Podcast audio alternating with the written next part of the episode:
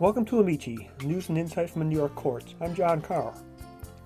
The Richard C. Failla LGBTQ Commission of the New York courts sponsors public Pride Month events in every region of the state every June. Except this year with a pandemic that wasn't feasible. However, the Failla Commission and the Office of Diversity and Inclusion held a special Skype event on June 18th, moderated by Tony Walters, Director of the Office of Diversity and Inclusion. In this podcast, we bring you the audio portion of that presentation. I hope you enjoy it. Uh, I just want to say um, hello to those people who I have not seen in many, many, many months due to this pandemic. Hope all is well with your respective families.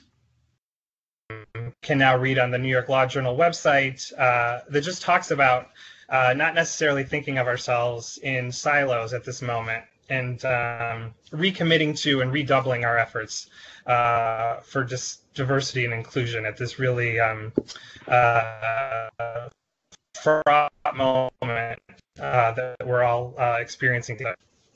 Um, with those sort of initial announcements out of the way, let's um, let's talk about some some good news though. Um, it's just been uh, an incredible week, um, including today's big decision from the Supreme Court. Um, and this week has really brought home the importance of an independent judiciary and uh, smart lawyering um, that really um, uh, can um, take you know take a, a little idea or a little theory and run with it all the way to a victory in the in the Supreme Court. It's just incredible. Just a little bit about the Failla Commission. Um, it was created in December 2016 to promote equal participation and access throughout the court systems by all persons, regardless of sexual orientation, gender identity, or gender expression. Um, to fulfill this mission, we do events like this. Um, we try to promote and enhance diversity um, and the presence of our LGBT judicial and non judicial personnel within the court system. Um, I want to give another shout out to my co chairs, past and present, and members of the commission who are with us on Skype today, too. Uh, I'm going to try to cover approximately 55 years of the LGBT civil rights movement in uh, less than 10 minutes. Um, so, uh, you know, please uh, throw, it's going to be a lot of material in a short amount of time. So please uh, feel free to ask questions for the Q&A if I uh, skip over or uh, confuse anything um, in the next few minutes. Um, but let me start with 1964. The Civil Rights Act of 1964 is the statute uh, that the Supreme Court was interpreting uh, this week. Um, the history of the statute, um, you know, basically, and most people know this, the, the primary thing Congress was, you know, trying to uh, eradicate or you know uh, work to eradicate by passing the bill um, was racism, uh, sort of discrimination against uh, people of color, the African American community. Um, th- th- this was sort of the height of the African American civil rights movement um, that really resulted in uh, uh, the Civil Rights Act of 1964, um, you know, passing. Um, when it was being debated on the House floor um, at the last minute, um, an amendment uh, was added by uh, Congressman Howard Smith from Virginia.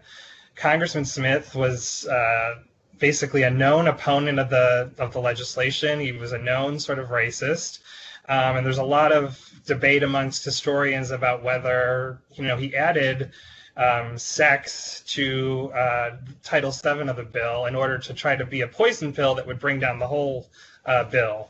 Um, basically, there were four characteristics that were originally in the bill race, color, religion, and national origin. And uh, sex was added um, to the list at the very sort of end of the House uh, uh, debate on the floor of the House. Um, it passed and it made it into the bill.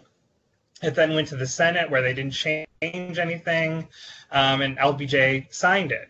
Um, and so there's really, because there's so little legislative history about um, what this was supposed to mean um, once it got into the into the legislation, um, there's been a battle in the courts ever since then uh, about what it means.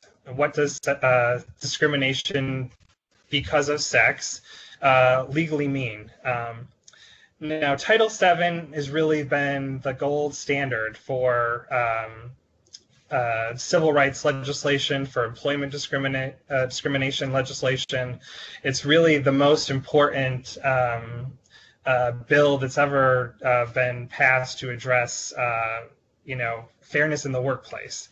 Um, but as I mentioned, uh, it's been a very long struggle over the past 56 years um, to try to, uh, for, for all the federal courts, but especially the Supreme Court, uh, to grapple with um, what what is off limits now that uh, discrimination because of sex is prohibited under Title VII of the Civil Rights Act of 1964. Um, uh, to quickly now bring us forward to the U.S. Supreme Court. Um, as many of you, I'm sure, know, the magic number in the Supreme Court is five. you need five votes out of nine uh, to win uh, a Supreme Court case. Um, you know, the U.S. Supreme Court has been and will continue to be the most important policymaker uh, for the LGBT community, period. Um, over the last 25 years, the Supreme Court has been engaged in a project, um, and when you look at it sort of broadly, uh, a project of ending double standards in American law for the LGBT community. Um, just to give you, uh, basically, there have been four real landmark uh, decisions, and this will be the sort of fifth. This is now the fifth in that series, uh, but there have been four landmark decisions uh, before um, uh, this Monday's decision, and just sort of bringing you up to speed on on what those did, I think is important too.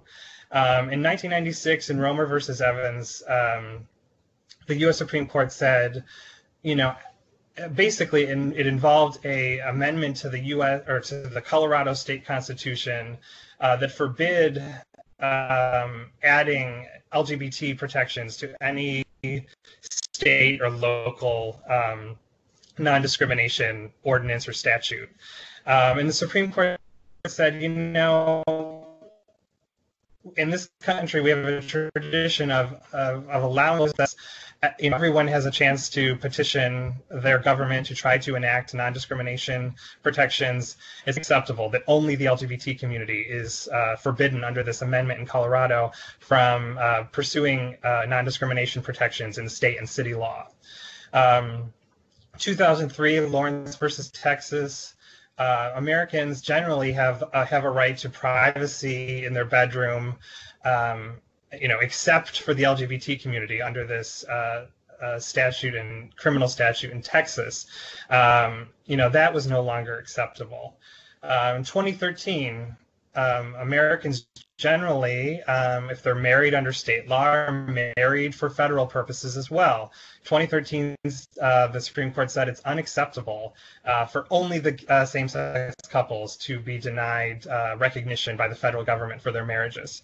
Uh, and finally, and probably the most famous uh, decision in 2015, Obergefell versus Hodges, um, you know, the Supreme Court said you know, Americans generally have a fundamental right to marry the person they choose, and it's no longer acceptable that only uh, same-sex couples can can be uh, denied the right to marry.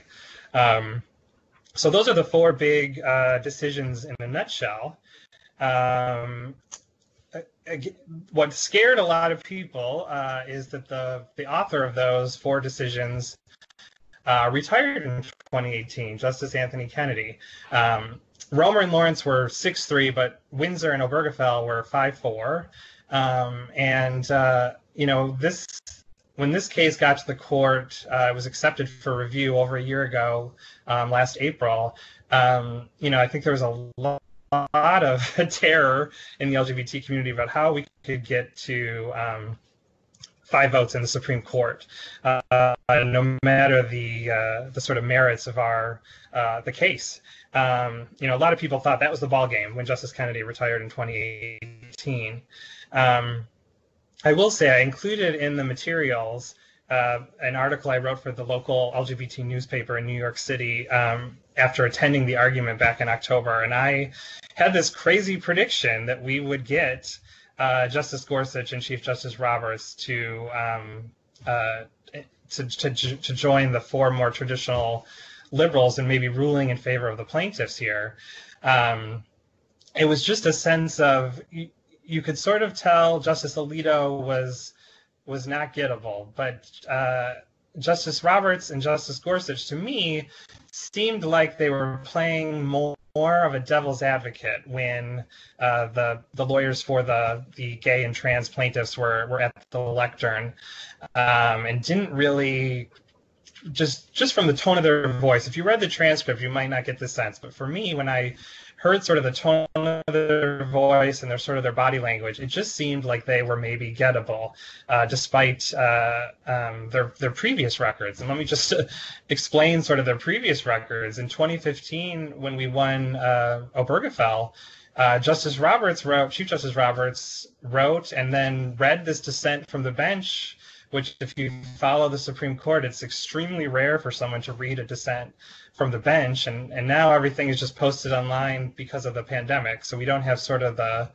the, the theater of decision day um, in the way that we used to this year. But Justice Roberts read a dissent from the bench where he ended, which he ended by saying, you know, the Constitution has nothing to offer, basically, the LGBT community, uh, in his view. Um, Although, strangely enough, during the argument for Obergefell, Chief Justice Roberts also asked um, a question about if Tom can marry Sue, uh, but Tom cannot marry Andy, isn't that sex discrimination? So he seemed to understand this theory um, in the previous cases and, and why um, uh, he, he suddenly believes in uh, sex discrimination as a valid theory for the LGBT community now and didn't five years ago, I think is a very interesting question. Um, I'll just say too, Justice Gorsuch, um, you know, wrote in his first year on the bench, wrote uh, wrote a dissent about there was a case that arose after Obergefell about whether Obergefell extended to married same-sex couples. Um, um, who have children, whether they can both be put on the birth certificate. And there was an issue that came up from an Arkansas about whether uh, couples there, married couples there, generally had a presumption of being both listed on the birth certificate. And the issue was whether Obergefell really commanded uh, commanded Arkansas to list both couple, both parents on the birth certificate. And he wrote a very sort of uh, unnecessary dissent in that case, uh, explaining that he didn't think um, Obergefell necessarily meant that. You know, when the the gay baker, uh, the case involving the bakery that wouldn't make a cake for same-sex couples, was at the court um, two years ago. Um, he also wrote, uh, you know, the baker ended up winning that case on sort of technical grounds, but um, you know, Justice Gorsuch wrote a, a, a, dissent again in that case saying, you know, here's another reason why I think the Baker should win. Um, so there was a lot of reason to believe Justice Robert, Chief Justice Roberts, and Justice Gorsuch would not come along for this ride. Um, so that's really why it was such a stunning um, moment uh, on on Monday when we got the decision. Um, it's an extremely formalistic uh, majority opinion if you've if you've taken a, a look at it. Um, but basically, it involves a theory called textualism.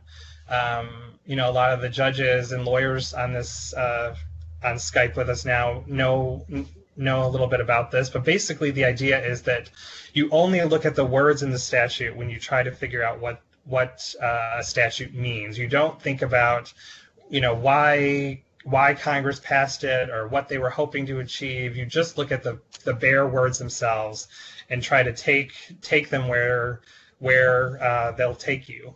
Um, and Justice Gorsuch said, you know, if you really just um, look at if you apply a but-for test and just swap out um, uh, the sex of the plaintiffs in these cases. Now there were three three cases that were all decided in one decision here on Monday. Two of them involved gay men, one of them involved a transgender woman. Um, and Justice Gorsuch said um, if you just swap out the sex of these people for the the opposite sex, um, you know, they would not have been fired, um, basically, and that's that's really all that matters. So they passed sort of the but-for test of their sex being, you know, an, an inescapable uh, reason for why they were um, fired from their jobs. Um, some interesting observations about the case. Um, you know, I will say Justice Gorsuch sort of he, he uses the word homosexual a lot in the opinion, um, which is a little dated. I don't think most uh, you know gay people today don't really refer to themselves as homosexual anymore. He also leaves the B word uh, for LGBT, you know, the LGBT uh, family out of uh, out of his opinion. So I'm hoping there's not 20 years of litigation about whether uh, gay and lesbian people co- are covered, but uh, but the amazing thing is, um, you know, we all of a sudden got LGBT workplace protections in all 50 states instantly. Um, I mean, there's been an incredibly long struggle over the past, um, you know, 50 years or so to get uh, workplace protections for the LGBT community. Um, I don't know if anybody was watching uh, the the wonderful mini series the past couple months on Hulu uh, called Mrs. America, which is about the battle over the ERA, and, and uh, Congresswoman Bella Abzug uh, is featured prominently in the miniseries. Um, you know, but Congresswoman Abzug tried to get, uh, you know, an amendment, basically tried to amend Title VII uh, for 50 years ago to add, you know, the words uh, to add the LGBT community to, uh, you know, the legislation explicitly. Um, but you know, over the past 50 years, it's been uh, you know, we could never get a House, a Senate, and the President to all agree at the same time to amend the legislation. So we've really been sort of left um, left adrift uh, as to whether or not we were or were not covered uh, with uh, under sex discrimination. But as I sort of previously said, you know, the Supreme Court has been engaged in ending double standards uh, in the law for the LGBT community, and it was previously the case that everyone was protected. Uh, uh, everyone who was protected by Title VII was protected against sex discrimination, except for the LGBT community. And what they really did on Monday was end this LGBT, you know, this unnecessary and sort of judicially created uh, LGBT exclusion from the the meaning of Title VII and brought the LGBT community officially uh, within its protections. And it's just an incredible an incredible thing. I mean, I think if you talk to people. Uh, you know, last year we did the, all these um, events about the 50th anniversary of the Stonewall riots, uh, if you talk to people back in 1969 about what the order of things, how things would have unfolded um, in the, the LGBT civil rights movement, I think a lot of people would have uh, thought or hoped that we would have gotten, you know, this moment earlier before some of the other things. And of course, um, you know, marriage equality and uh, um, some of the other achievements have been enormously important but I think uh, if you think back to what people in the early 70s were, were especially worried about, it was just this uh, uh, the sense that if anyone found out that they were LGBT, they would be immediately fired. Um, if you take a look at Justice Alito's dissent, and there's like a 30 page majority opinion, and then there's like 130 pages of dissent, uh, most of it from Justice Alito, but he really pins his um, pins his case on this hypothetical of an employer that has an application form that just has one question, you know, are you LGBT? And if if that were the only, and he's trying to make the point that uh, sexual orientation and gender identity are distinct concepts from the concept of gender, and I think um, you know, the thing that I wish Justice Alito would understand perhaps a little bit more is that, um, you know, he also tries to uh, lay out sort of the history of uh, LGBT people sort of briefly in 1964 to prove the point that Congress couldn't possibly have uh, meant to cover them when they passed uh, the Civil Rights Act. Um, but what I wish Justice Alito would understand is that hypothetical is such a, especially, you know, 50 years ago, um, that hypothetical wasn't just hypothetical. That was the reality. Was if if people uh, you know found out that you were LGBT, that was a pretty much automatic. Uh, uh, that would automatically mean you either didn't get a job or you were fired from your job. I mean the. I don't have time in this presentation to, to get into the, all the nitty gritty, but I mean the federal government used to, especially um, af- President Eisenhower signed this executive order in the 1950s that really, really required the federal government uh, hunt for uh, gay employees uh, within the federal government, and then you know really immediately fire them if there there was anything that would possibly lead people to believe that they were LGBT. Um, so it's just such an incredible moment. I mean, really within um, within the past 10 years um, to see you know we to see the switch you know you can talk about this in a much longer time frame but within the last 10 years we go from the military and of course now we have the, the trans military ban but to go from the official policy of the federal government being that you have to fire uh, uh, lgbt people from the military to now go to an interpretation of our our leading uh, civil rights employment discrimination discrimination statute mandating that uh, um, that LGBT workplace discrimination is illegal is just an incredible um, an incredible thing that we've accomplished um, in a in a sort of relatively short period of time, and um, you know there's a lot of interesting implications from this win. Um, I think I've already sort of gone over, probably way over my time. So I'm going to turn it back over now to Tony and the other speakers. uh, but uh, I hope I've uh, done a good enough job explaining what sort of happened this week and how we got here. Matt, thank you for that um, that riveting summary. Um, yes, we're going to turn this over now to uh, Kay Porter Campbell, who's really going to speak to um, some of the protections that we as a court system have for our employees. Um, again, Kayanne is the Special Inspector General for Bias Matters.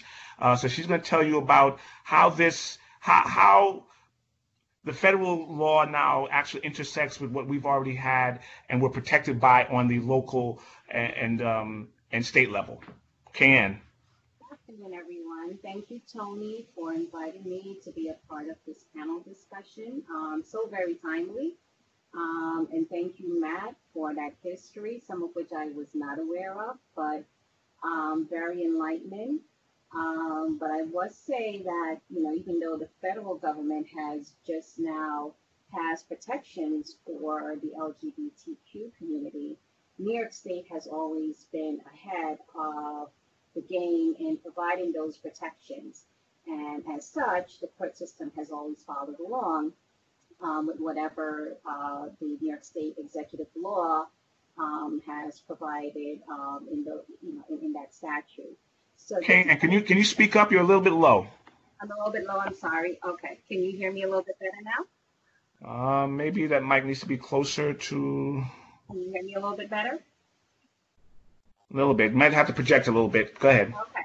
Okay, so um, what I just wanted to say is that just to tell you a little bit more about what the Office of the Inspector General does is we do investigate complaints of bias within the court system, and that would include everything covered under Title VII. And as Matt mentioned, now that um, sexual orientation and the LGBTQ community is covered under Title VII, um, you know, those are the kind of kinds of complaints that we do investigate.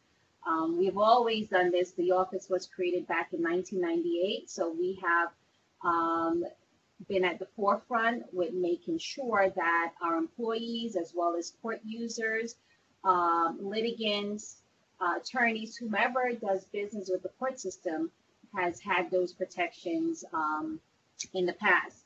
Um, so the office basically consists of, um, we have the special, uh, excuse me, the Inspector General, Sherrill Spatz, and myself, Carol Ham, who's a deputy, and uh, we have a team of investigators who are assigned uh, to investigate these types of com- uh, complaints. Anything that falls under Title VII um, or the executive law is the type of things that we would investigate. And as I mentioned to you, um, the executive law also provides for, uh, more recently, um, was enacted a few years ago to provide protections for gender identity, um, gender expression, and gender dysphoria. I know those are probably some terms that not everyone is familiar with, um, but um, trans, uh, excuse me, gender identity specifically has to deal with um, the internal psychological sense of being a man or a woman. Uh, gender expression is how you express yourself um, outwardly, um, whether or not uh, in their, their manner of dress. And then just gender dysphoria actually is a medical condition. Um, and it's related to someone having a gender identity that's different from the sex assigned at birth. Um, so those are some of the categories that um, specifically that's covered under the executive law. It may not be laid out in Title VII at this time, but the New York State Executive Law, Section 296. Um, and as a result, the court system, we would investigate any complaints falling under those categories. Um, so uh, how do we get our complaints? We can get them from uh, either litigants um, if they have an issue with um, someone making a comment, or um, now we've enacted um, uh, you can use uh, bathrooms with the gender that you identify with. So whomever comes into the courthouse, if you are a litigant, an attorney, a process server, if you're using our facilities, you're entitled to protection, so you can file a complaint. Um, we can get complaints through the chief clerk if something is reported to the chief clerk, um, as well as, um, you know, the person themselves, the complainant themselves can come forward and uh, file a complaint. Um, the process of the investigation is such that um, once we get a complaint, we reach out to that complainant. We would conduct an interview um, most likely interview them in person. At this time, that may be a little bit more difficult given um, our current situation, um, but we like to interview people in person. Um, we interview witnesses. Um, we ask the complainant for any witnesses that may that they may have uh, to the incident or that know about uh, the incident, as well as finally uh, the subject of the investigation. Um, and just like to point out that it's not necessary um, for uh, the person to the for the subject, um, excuse me, for the complainant to be an employee, um, as long as we have jurisdiction over the subject, that's fine. And also, as well, if we have an employee who's alleging that someone who does business regularly with the court system, say, for instance, an attorney or um, a process server, someone who regularly comes into the building um, and is making some sort of discriminate, discriminatory type comments um, or behaving in a discriminatory manner to our employees, we can take action because we have to protect our employees um, and make sure they're in a bias-free environment. Um, so those are some of the, um, you know, some of the steps for the interview uh, process, the investigation process. Once we have completed the investigation, um, we issue a confidential report, and it's confidential to make sure that uh, people are able to speak with us in a frank manner. They, you know, they may feel that if uh, if the complainant knows what they have testified about um, as a witness, um, that may cause some sort of um, friction. So we tell everyone, and it is that the process is confidential. The report that we issue is also confidential. And that report is sent to the administrative judge in the court where the incident occurred, um, as well as the deputy chief administrative judge for that court. And some of the findings and recommendations that we can make if we find that the allegations that have been made were substantiated could include anything from retraining or training if that person did not get that in the first instance. Um, diversity training. Um, it could be informal counseling formal counseling um, or more serious recommendations such, uh, such as suspension or possibly termination. Um, of course, there is a process for the formal disciplinary measures that um, counsel's office um, would undertake, but those are some of the um, possible outcomes if we find that that person, the subject, has engaged in some sort of uh, discrimination um, or you know bias. Um, if the person is a non-employee, if the subject is a non-employee, um, say for instance, if the subject is an attorney, and we find that that attorney has engaged in inappropriate behavior towards our employee, um, we can refer that attorney to the attorney grievance um, as well. Obviously, we don't have jurisdiction over whether or not um, you know, um, to discipline them as an employee, but if they're an attorney, we can certainly refer that to the appropriate grievance committee. Um, if it's to the point where we think that it is actually criminal, um, we can refer it to the district attorney's office. Um, so that's, um, and if it involves a judge, which we also do have um, jurisdiction to conduct an investigation, um, we can refer the matter after our investigation to the Commission on Judicial Conduct. Um, so those are some of the avenues that we have um, in the event that it's a non um, non-employee who's the subject. And of course, if it's just um, a litigant who um, you know who regularly does business, we can somehow you know make sure that person, when they come into the building, no longer interacts in an inappropriate manner um, towards our employee, just to make sure they're protected at all times. Um, so, you know, that's the steps. Those are the steps. And the IG's office, um, we are here um, all the time, you know, to take complaints, um, the telephone, whether by email, you know, we are open.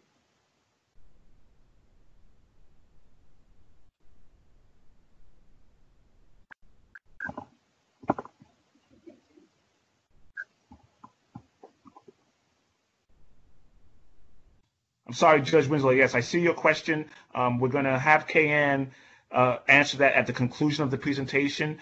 Um, but right now, we're going to hear from R. Lewis Tanner Speaks, who is a senior court clerk and the president of the Pride Alliance of the New York State Courts. Thank you, Tony. And it's actually Speaks Tanner, but I sometimes get that. That's okay. I'm dyslexic in the in the virtual in the virtual world. So I started in the court system about four years ago. So I'm relatively new um, in the court system.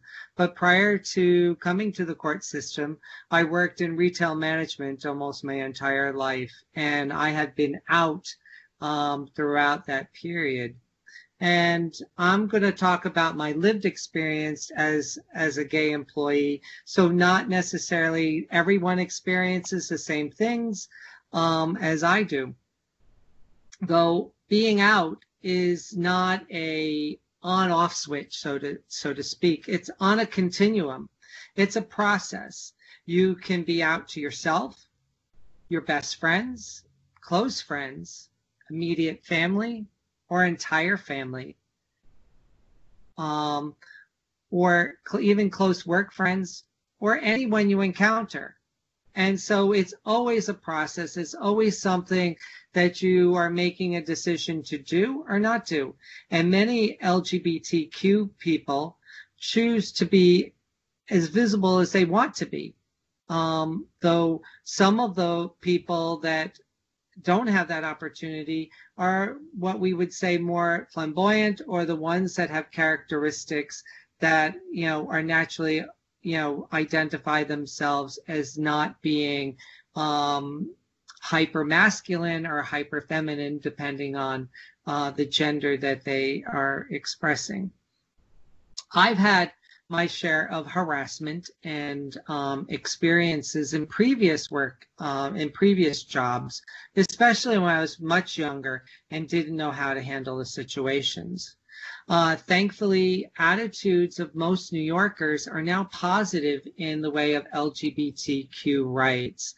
After all, Marriage Equality Act was finally passed in 2011, not one of the first, but not one of the last. And then our Gender Expression Non-Discrimination Act was finally passed into law in 2019, even though uh, LGBTQ advocates have been working hard before 2003 when it was first introduced into the New York legislature. So far in my court career, I've not experienced any outward prejudice or discrimination, though at times I do ask myself why a person may have acted or said something in a certain way. Though um, one of the things that for me uh, it comes across is that on the phone, my voice tends to sound higher than most males. And I, you know, frequently get the, you know, yes, ma'am, or she as a pronoun that people use. And I have to frequently correct people um, in, in those instances. So I do experience that in, in my life as a, as a gay man. Um, I remember my first day reporting um, to court after the one day of orientation down at, um, I think it was um, 25 Beaver Street at the, I think we did the orientation. And of course, I was nervous. It was, the court system's a whole new environment for me. And as I was waiting to start the day, sitting, waiting for um, whatever clerk was going to, to do the orientation there, I noticed an employee's desk. And inside a coffee mug were various flags, and one of them being the rainbow flag. So that was a welcome sign for me. And it made me feel much better to know that there was going to be an ally, if not a member of the LGBTQ community working inside that building. Um, I later found out there were um, fellow uh, gay and lesbian people who worked in the court, and it made all the difference. In other courts I've been assigned, it's been harder to recognize other LGBTQ folks, mainly because everyone works in a separate office um, with separate smaller offices. Um, but finding and knowing that there are other LGBTQ people, coworkers, helps to create a safety net and helps to make you feel more welcome in the environment that you are in. And I know that there are plenty of people that just come in and they just do their business and they don't associate with anyone. But there's a lot that interact with others. And the more visible, uh, for me, the more visible that I can be as a as an LGBT um, person, it makes other people easier for them to come out in whatever degree that they want to come out and it helps to to raise everyone up and to make it a positive work environment overall. Um, and of course, it, it has been a positive um, experience for me being out because when my mother-in-law was sick and dying, coworkers would ask about her just in the same way that coworkers ask about anyone's family. And when I went to Oklahoma for the funeral, they understood. So while we have made great strides in um, being accepted and creating a fair workplace, there is a lot more work to do. Um, it can be difficult when others make comments about other LGBTQ coworkers or court users, and it makes me feel uncomfortable. But I do speak out when I can and when I feel it's it's appropriate because silence equals agreement in what's being said. And that's certainly not what I want to have happen. And it makes me wonder um, what would happen if I, oh, this is a different thought. I'm sorry. Uh, it may, sometimes it, I wonder what would happen if I had the courage to paint any of my fingernails a color. Uh, what would people say? Should I care what people say? But I do honor and recognize the badassness of those in the younger, especially in the younger generation, who are willing to push the boundaries of gender conformity and are willing to express themselves as fully as who they are genuinely are. And I look forward to the day when everyone in the court system uses the preferred pronoun of a person, as well as a day that everyone can stand with a person who is transgender and those that are transitioning from one gender expression to the other. Thank you. Um, Lewis, if you could just speak very briefly about the Pride Alliance. Um, you didn't really Okay, speak great. to, you know, what what that is and how people can get more information about that organization. Sure. So the Pride Alliance actually got started as a gay straight alliance back in 2003. And when I came on board um, in the court system in 2016, it had kind of, um, you know, had kind of been in a dormant phase. And we're now resurrecting it as a Pride Alliance, meaning that everyone is welcome. One of the things is that adding uh, different uh, the letters as the community keeps on growing bigger and bigger because in many circles uh, it's the lesbian, gay, bisexual, transgender, queer for the Q, and I being intersex. Um, that um, we needed to rebrand and not be exclusionary. So we're calling ourselves the Pride Alliance, and um, you can find us um, by going to you know emailing us info at prideallianceNYScourts.org um, to sign up. We've been having some meetings where hopefully this year we'll be, once we're able to not be physically distant, we'll be having more meetings, but we're going to have some Zoom uh, activities. And um, we want to honor and, and grow the organization because we want it to be an organization where people are definitely as a resource, people feeling comfortable with who they are, and also being able to advocate um, change um, and be there for when people saying, "Hey, I'm not sure what happened here. Can you help us out?"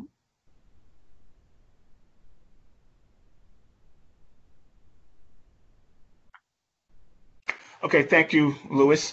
Um, well, that concludes the lecture portion of, of the program, but we, we I'm glad that we have uh, some time for some of the questions that have come up in the queue. And also, if people have questions, this is the time to ask them. So we'll start with Judge uh, Winslow's question to, I think Kay-Ann would be the person to, uh, to answer this. Can you explain how a complainant actually files a complaint?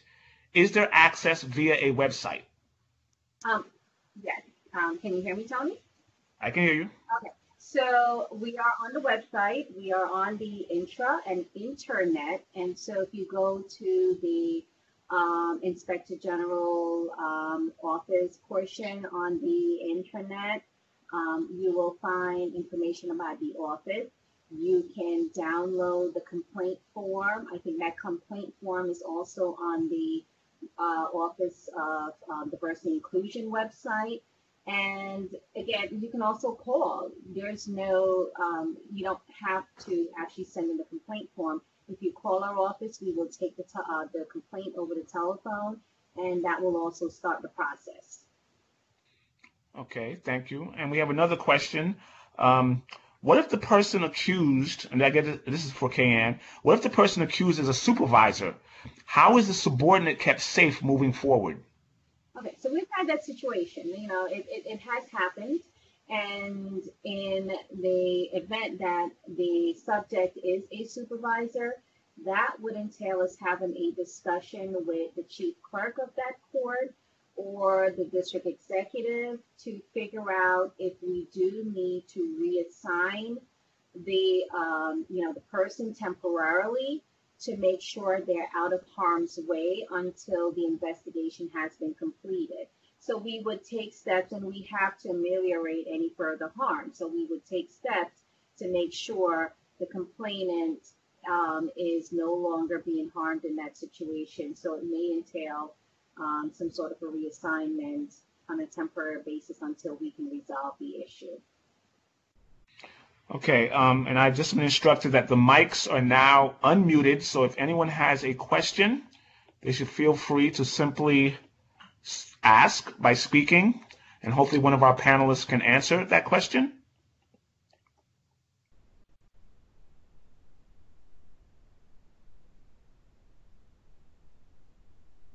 Okay, well, I have a question. Uh, this is for Kay-Ann.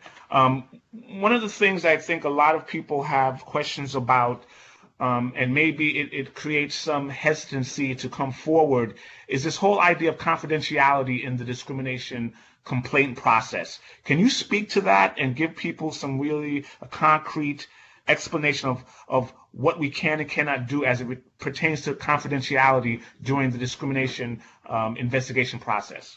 Okay, well, first we ask um, both the subject and the complainant not to talk about it. That helps going forward because once you start talking about it, other people in the workplace will know about it. I mean, it's, it's fine if you want to tell your family because you're confiding in your family, but to discuss it at work, it kind of, it sometimes may create divisions and people may want to take sides. So that does not help, um, you know, in the first place. So we would tell everyone, you know, not to discuss it, keep it confidential amongst yourself.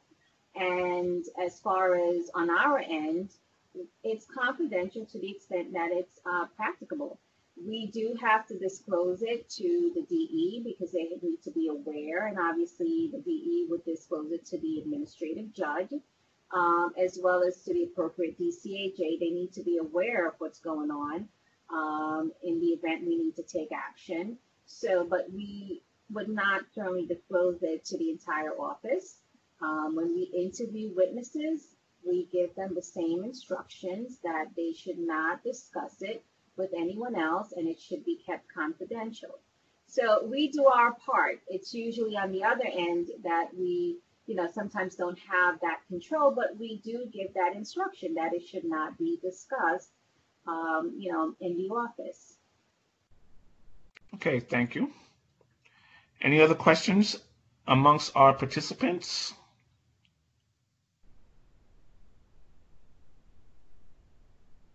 Okay, I see a question here.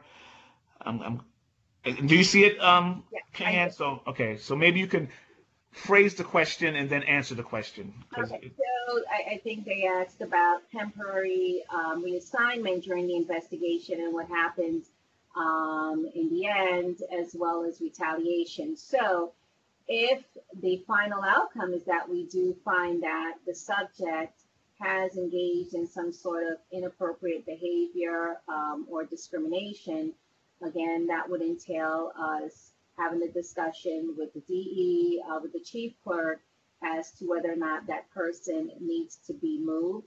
If it's so egregious that we are recommending that person suspension and termination, of course, that's completely different. Um, they may no longer work for the court system. Um, but if it's uh, something that we think that that person needs to be uh, retrained or uh, they need a uh, form of counseling, you know, that again, that's a conversation that just it doesn't happen in the vacuum. We have to reach out to the court um, to make sure that we can figure out where this person can be assigned, um, you know, away from the uh, the complainant. And retaliation, that's very important. That's something we do tell everyone. You cannot retaliate against that person. Now, retaliation means that you cannot prevent that person from engaging in work related activities. Um, I'll get the question, well, what if that person no longer wants to have lunch with me? That's not engaging in work related activities. So if that person no longer wants to have lunch with you um, or bring you coffee in the morning, um, that's not something you can prevent, but um, it cannot affect your work performance. Um, so if it does, we ask uh, the complainant as well as witnesses to bring that to our attention, and that could form the basis of a new investigation as to whether or not that person has retaliated against um, either the witness or the uh, complainant. Okay, I see another. This is a great question. Um, because attorneys, court staff, members of the public may not have the benefit of seeing the pride flags on desks or Know Your Rights signage, what steps can the court system take to remain affirming to the LGBTQ community during this digital remote era, however long this may last?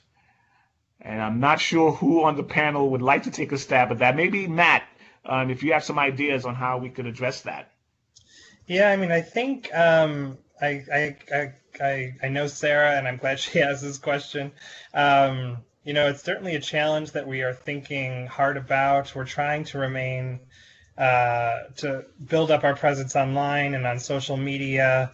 And um, we are planning um, uh, a strong, um, or, or, excuse me, a, a, a, a virtual conference uh, in the fall to also um, do some some virtual, uh, add some more virtual programming uh, that we're going to try to advertise sort of far and wide to people outside the court system as well. Um, but I think we really just need to continue um, doing as much training as we can around the state. Um, you know, making our presence uh, sort of known and and and and you know giving people as many different opportunities to connect with us um, as we can. I mean, one just sort of uh, visible thing. Uh, and we I included this in the materials uh, today. Um, are the the restroom signs that have been put up all over the state uh, since last year, um, which are just sort of a little simple reminder that uh, that the the uh, uh transgender and gender nonconforming people are welcome in our courtrooms and can use the restroom that uh, best matches their gender identity when they're when they're in our buildings. Um, you know, we're trying, and, of course now we're finally uh, are, getting to the point where people are going to start being in our buildings again. So I think the little things count, and also um, uh, the big things as well. We've just got to keep uh, uh, working hard to, to think of new and, and, innovative ways to, to get our message out there. And we're certainly always uh, encourage people if they have ideas to bring them to us because we, we don't necessarily pretend we have uh, uh, uh, we're we're the we have all the answers necessarily. Tony, I just wanted to add something. Um, one of the ways that you can do that virtually is when you're talking to someone on the telephone or doing a remote conference, instead of automatically assuming a pronoun, is to automatically ask, what pronoun would you like to be used? I use he, his, him. And I just want to make sure that I address you appropriately and respectfully. I think that goes a long way to realizing that people might not necessarily, their expression and their identity might not line up to what uh, others are preconceived ideas of that are. Okay, I see some other great questions uh, in, in, in the chat room. Um, one speaks to microaggressions and how best to deal with them in the workplace. And I think microaggressions is an area where we probably need to do uh, much more whole-scale training. I'm not sure everybody even knows or can use can utilize microaggressions in, in, a, in a way that everybody understands the definition. Um, but, but, I will say that's something that along the line with implicit bias that hopefully, uh, you know, my office and several other entities within the courts will be looking to uh, human resources to develop more training uh, along those lines. It's obviously a very important um, aspect of how we interact with each other in, in the workplace, but um, it's something that probably needs to be defined so that people can understand where you're starting from as a baseline and, and then start to kind of develop strategies on how to deal with microaggressions. So bigger bigger topic I think than we can discuss in a couple of minutes here. Um, I see something about gender neutral language booklets. Um, if somebody wants to get those and wants to know what those are, uh, contact my office. We will, because I'm sure it's probably online somewhere, but I, am not sure where we are as far as having those reproduced in any type of way to take them to um, outreach functions or anything like that. But um, if anybody has a question about the gender neutral language booklet, where it is, how to access that, give someone, give my office a call, diversity and inclusion, and uh, we'll be able to find that for you. Okay. I hear, see a question here. What is an appropriate gender neutral reflexive pronoun? Um, and I will Matt, do you want to take a stab at that one? Um, I mean, a, a lot of gender nonconforming people use they them, which has traditionally been a plural um, uh, pronoun, but is increasingly sort of accepted as being a singular pronoun for folks who don't um, uh, use he or she. Um, there's also some creative ones uh, that are sort of uh, idiosyncratic that individuals uh, use, but sort of uh, they them is sort of the most common one, it, being used in the singular sense. Okay. I'm sorry, I need to come back to, uh, I'm sorry, um, uh, the question wasn't answered. I was asking for a reflexive pronoun. It's not they or them. It's like, is it their self, themselves, self, something like Hello? Matt, do you have an answer for that? Yeah, I think I think it would be themselves. For singular? Yeah, I mean it, it's it grammatically. I think we we have to sort of get past the you know the idea that it's a singular. It's traditionally a singular word, but it in in this context, I'm pretty I'm pretty sure that's how they use the reflexive yeah. uh, version. Matt Skinner, it's Andrea Composto. You are correct. It is themselves. Uh, thanks, Andrea. Okay, great questions, great answers. Anyone else? Okay. Well, I, would like to thank everyone for participating. This has been absolutely fantastic. We were absolutely floored by the the amount of people that RSVP for this program. Um, so I'm hoping, um, you know, I, I've helped to allay Matt's concerns about, you know, doing some of these type of things in the future in the virtual workspace. Um, there are materials and content info um, which are available, I believe, with your your invitations. Um, if you have any questions, uh, please feel free to reach out to my office, Diversity and Inclusion, or to the Failla Commission or to Kay-Ann Porter's IG's office. Well, it's not Kay-Ann's Porter's, but you know the IG's office and the Special Inspector for Bias Matters, and also to um, to Lewis if you have any questions. Again, thank you. Um, happy remainder of Pride Month, and for those who will be off tomorrow for Juneteenth, happy Juneteenth. With that, thank you, and hope everyone stays safe and healthy. Thanks for listening to Amici. You find all of our recent podcasts on the court system's website at www.nycourts.gov, and you also find a transcript of each interview. If you have a suggestion for an Amici podcast, let me know. I'm John Caher, and I can be reached at 518 453 8669 or jcaher at nycourts.gov. In the meantime, stay tuned.